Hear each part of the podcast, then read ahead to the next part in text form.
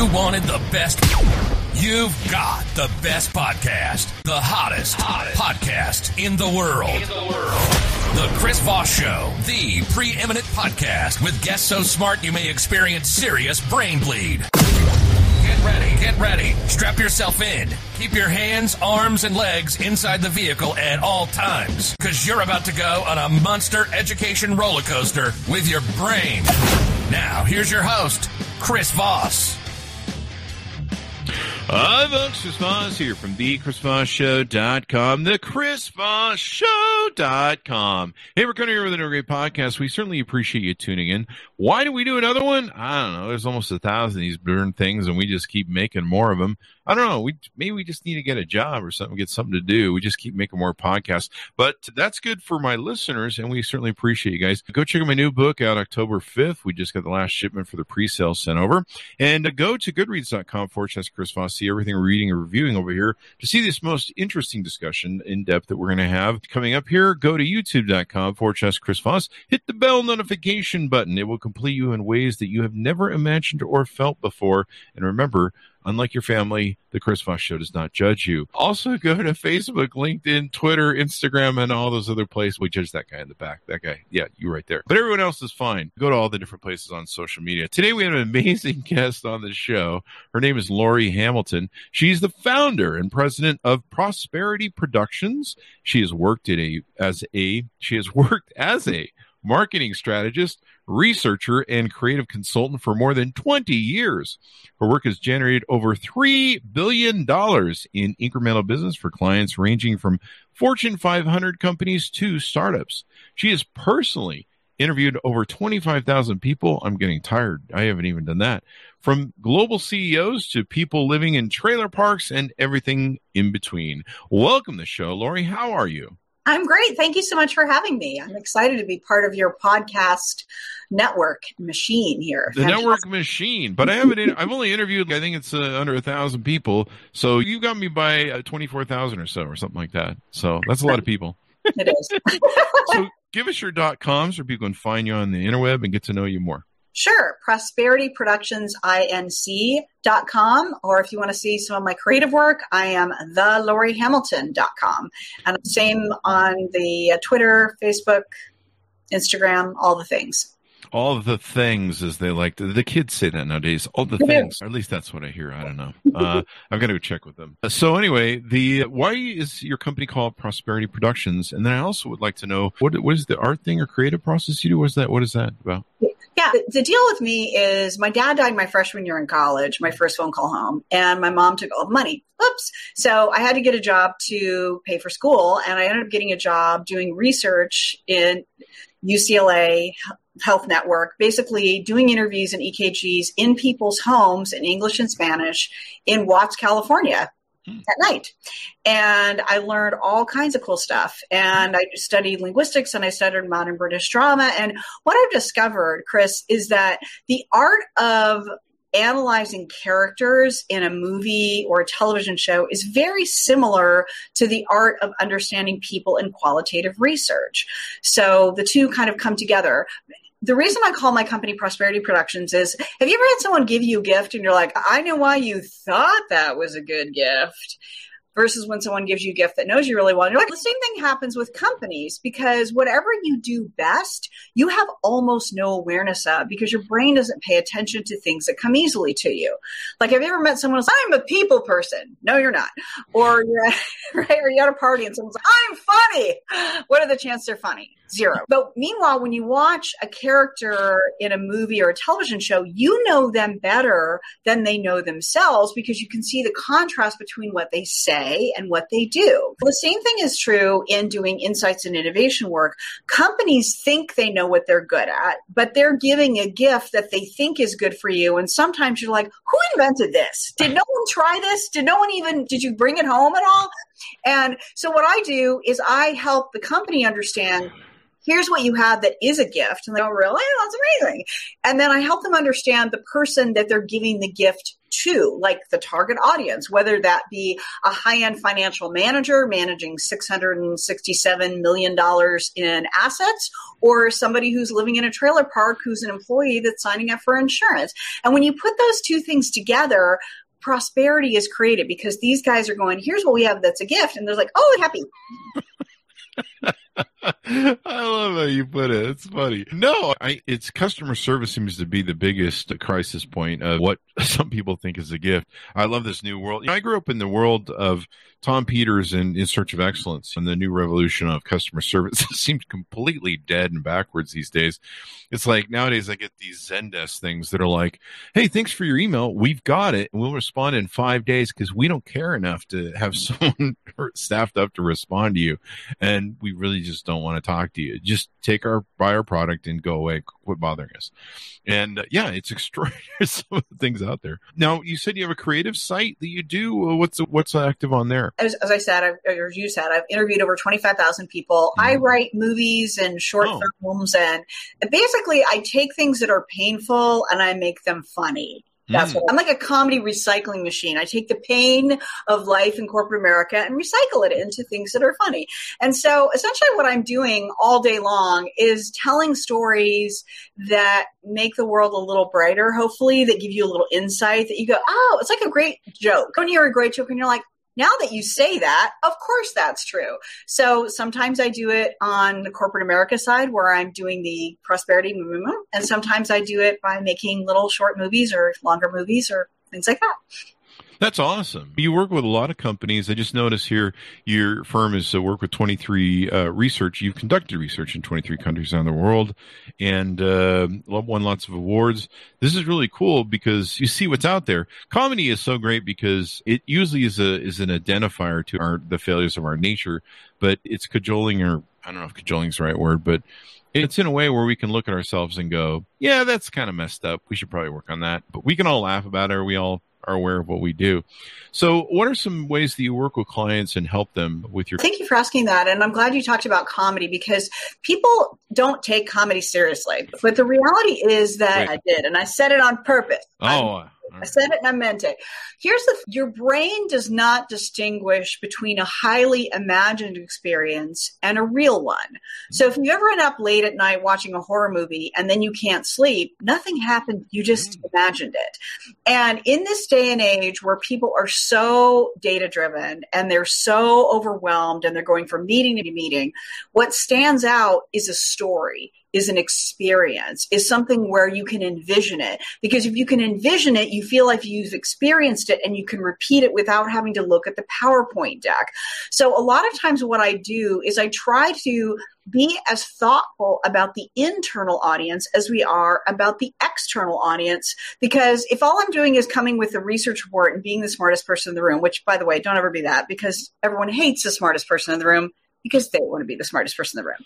People trust one resource above all others themselves. So what I try to do is go, all right, what's our preconceived idea over here? What's the reality over here? And how can I present that in a way that feels uplifting and motivating? Because if I don't get people engaged and excited about the insights, they're not going to do anything with them. So it's really like you think about your, my first sale, if you will, is literally getting buy-in on the client side. So I basically am naturally curious and ask obnoxious, long, detailed questions that would probably get me kicked out of any cocktail party and I get paid for it. Hooray! Hooray! That's awesome. The, I, some of this I wrote about my book about asking questions and innovating, and a lot of people never ask questions. I, one of the stories I say in the book is the turkey story. If you're familiar with the turkey the turkey story. I don't know if you've ever heard of it. Why don't you tell it to us? There's, I'll paraphrase it because you may have heard of it, but basically, there's a million different versions of this. There's like a Jewish version, and there's a million different versions.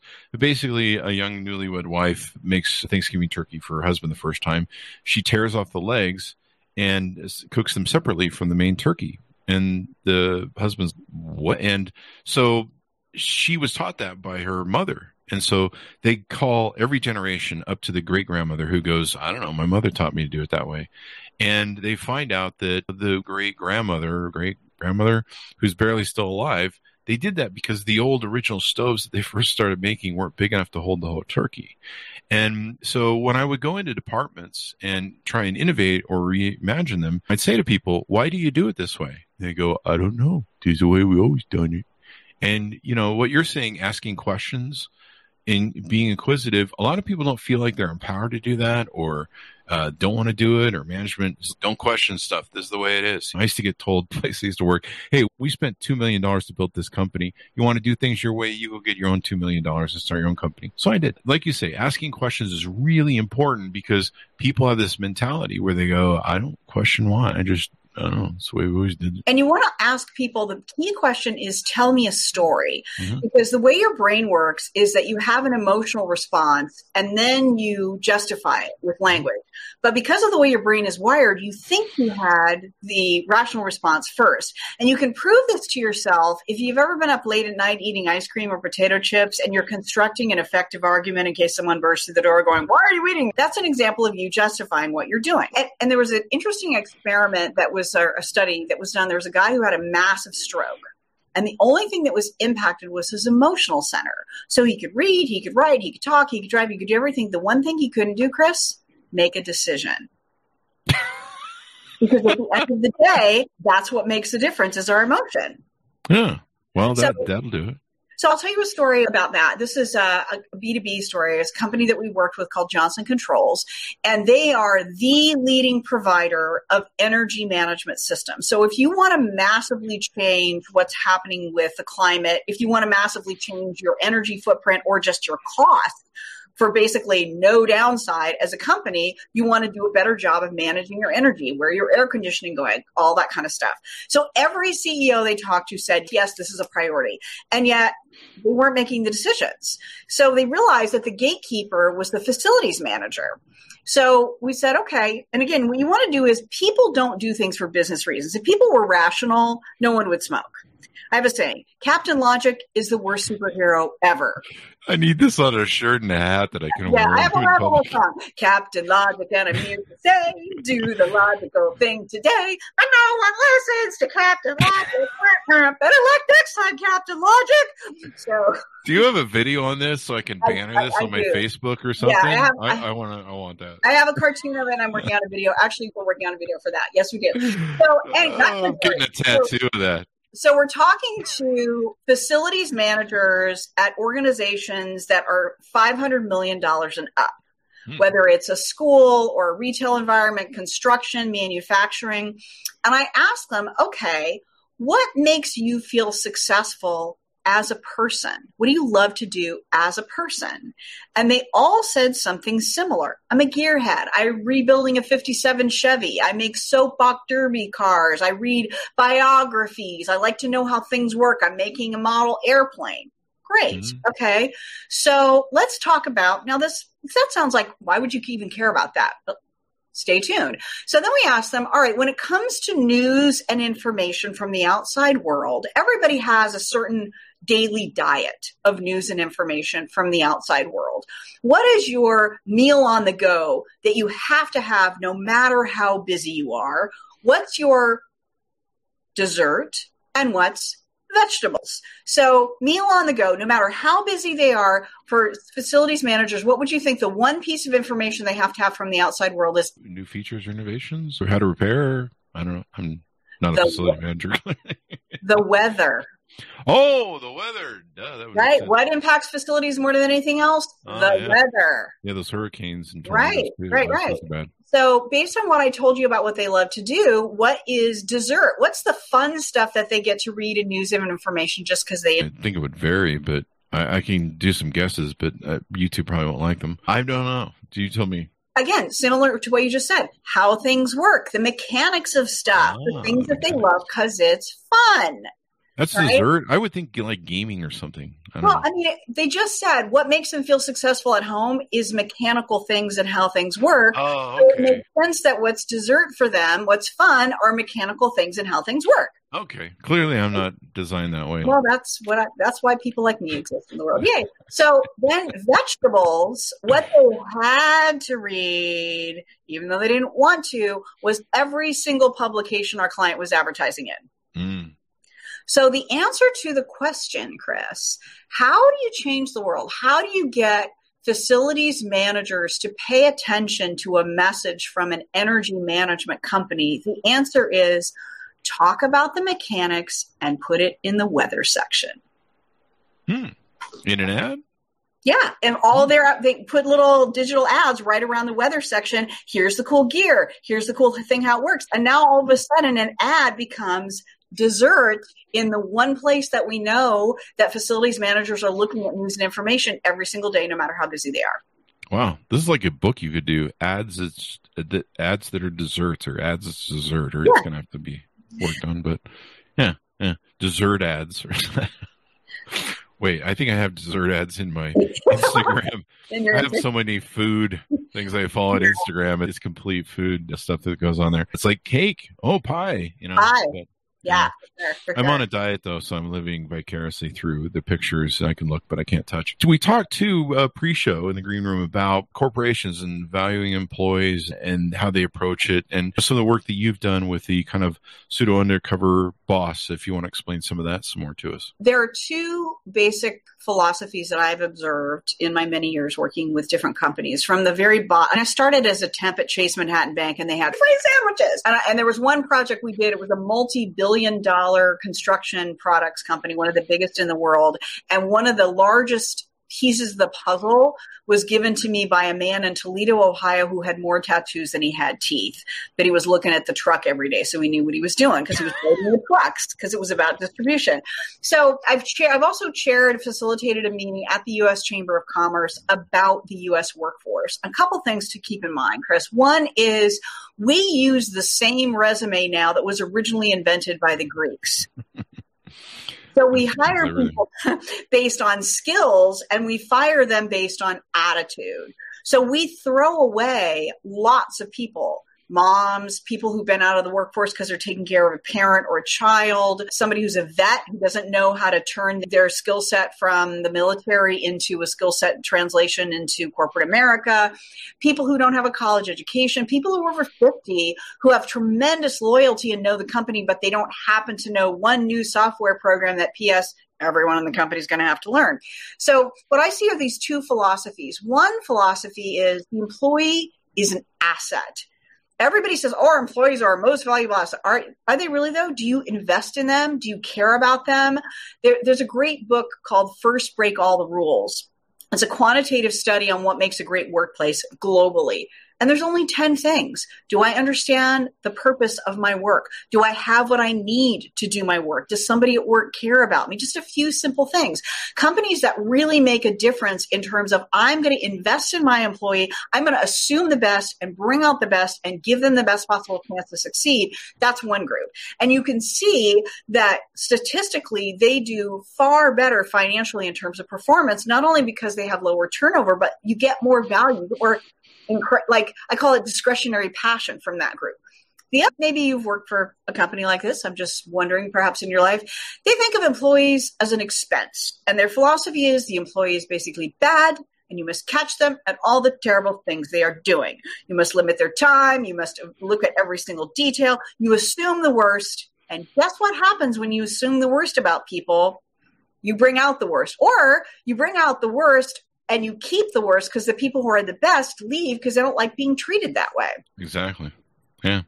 Yeah, I've worked at places like that. You know, some people get so deep into the numbers, they don't see people as people, uh, or people as one of the things that I've told the story of is one time we had insurance. We were trying to get uh, a blanket insurance company for the all the employees, and they literally came to me privately and said there are two employees that have the highest health problems and they're increasing everyone's premiums. Is there any way you could figure out a way to get rid of them? And I was like, that's completely unethical, immoral, and wrong.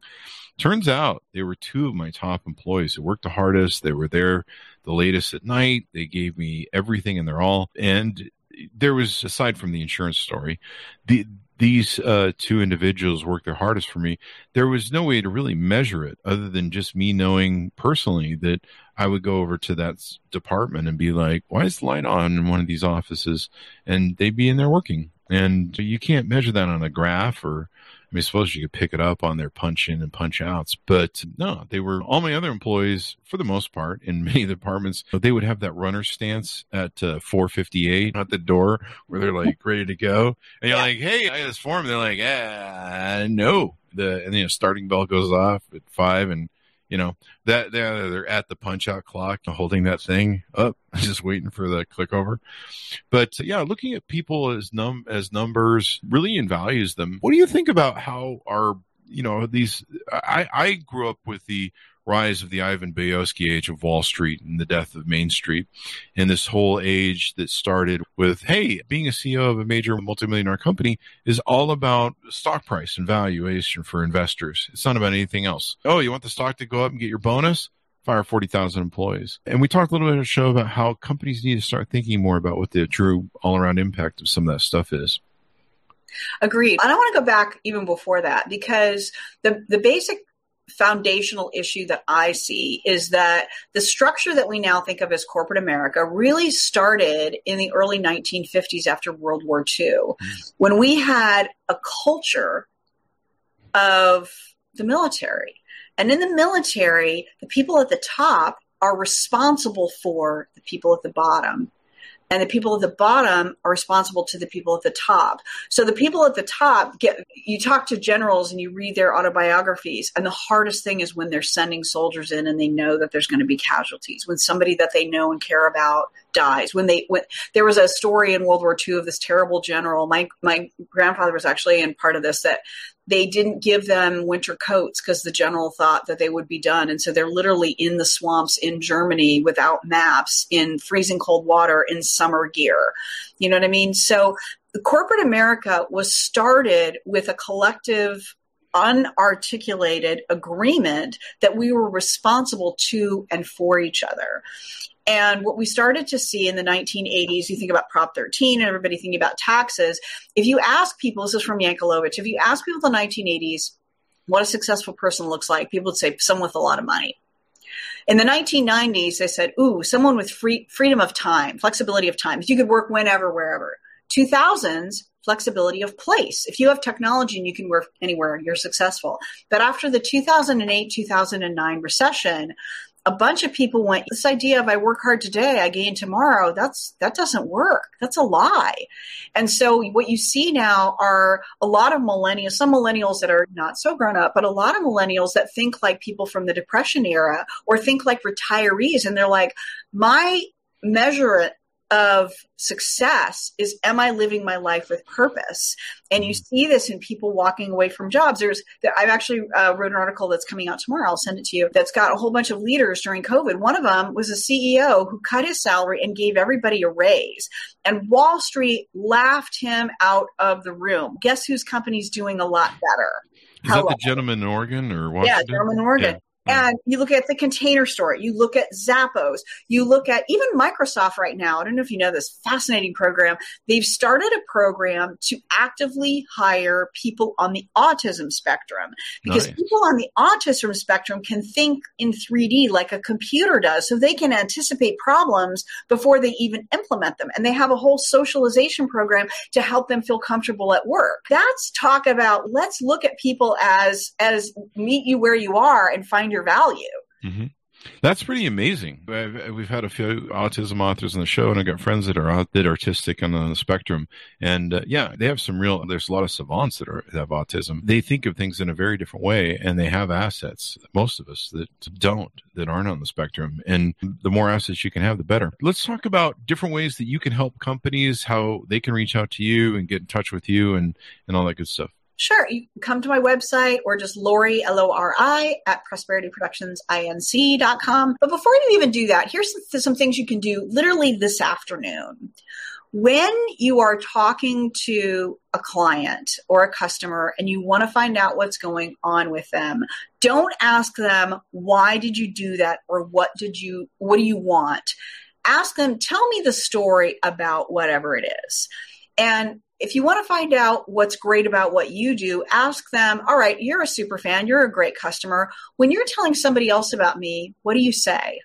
And what you want to do when you're having these conversations is first put yourself in a frame of mind of no vested interest, just I want to be an expert in your point of view. How often during our lives do people talk to us or listen to us without waiting for us to stop talking so they can talk? Just li- literally listening and listening with an open heart. There's a thing called the vagus nerve, which is from the back of your brain into your stomach. It's what gives you a gut reaction.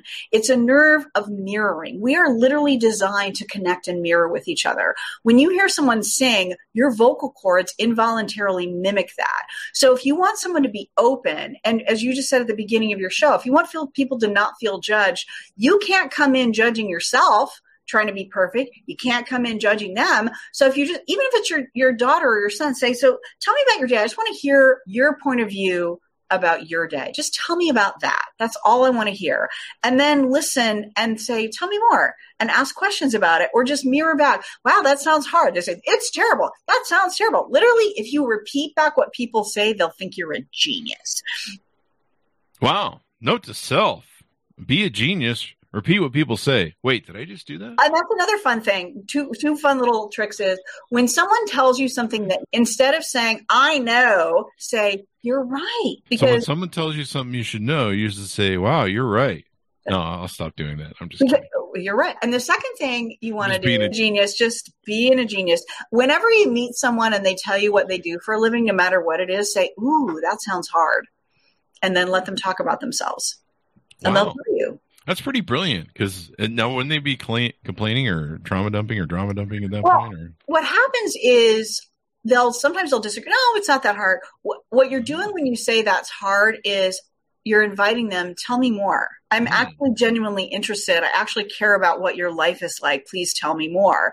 And I met. I was at a wedding this weekend, and I met uh, a teacher from the Bronx, and I said, "Wow, that sounds hard." And she said, "It is, but it isn't." And she went on and told me the most marvelous insight, the story of what it's been like to be a teacher in the Bronx during COVID.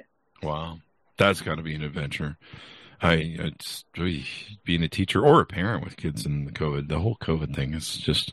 Uh, can we get over that now? Is it time yet? Okay, they say yeah. it's not time yeah. yet. It's going to be a couple more hours. Anyway, so what sort of client, people that are listening to this on LinkedIn and other places that we're going to repost this, um, people that are listening in, what is your what what what is your client base, or what what sort of clients do you look for, or customers do you look for that can work with you that identify best, or?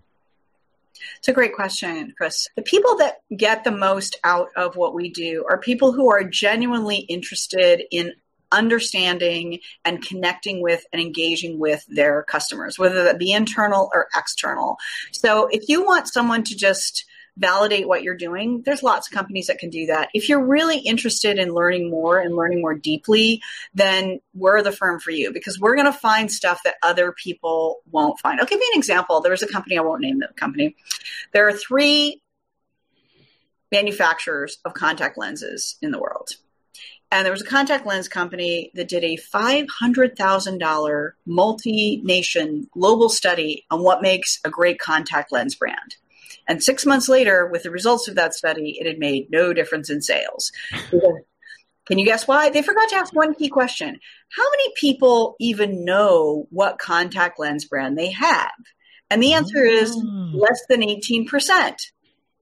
Think about it. You, you get your contact lenses, you throw the box away. Yeah, yeah. And then you're looking at a blank container. And what brand do you know? The brand of cleaner for your yeah. contact lenses, but you don't know the brand. Maybe contact companies should buy the cleaner. I you said it every time I go into my contact lens to get updated once a year. They yeah. go, hey, yeah, what brand do you have? I'm like, I don't know. It's a and, and I'll tell you something else. Like a, a comment, we do a lot of work with pharmaceutical companies and with financial companies, and the biggest message I always get is please speak in plain language. We did a bunch of studies for a financial services company. And what we found is only about 20, 23% of people, when they hear something they don't understand, will actually ask you, will feel like they deserve to know. The other three quarters of the population assumes they're not going to know. Some people, they don't understand what you just said, so they try to make friends with you so that you'll teach them whatever the trick is. Some people go, can't trust anybody. They just look at the numbers and they buy on price and they may be buying the wrong thing because they literally don't understand what you're talking about.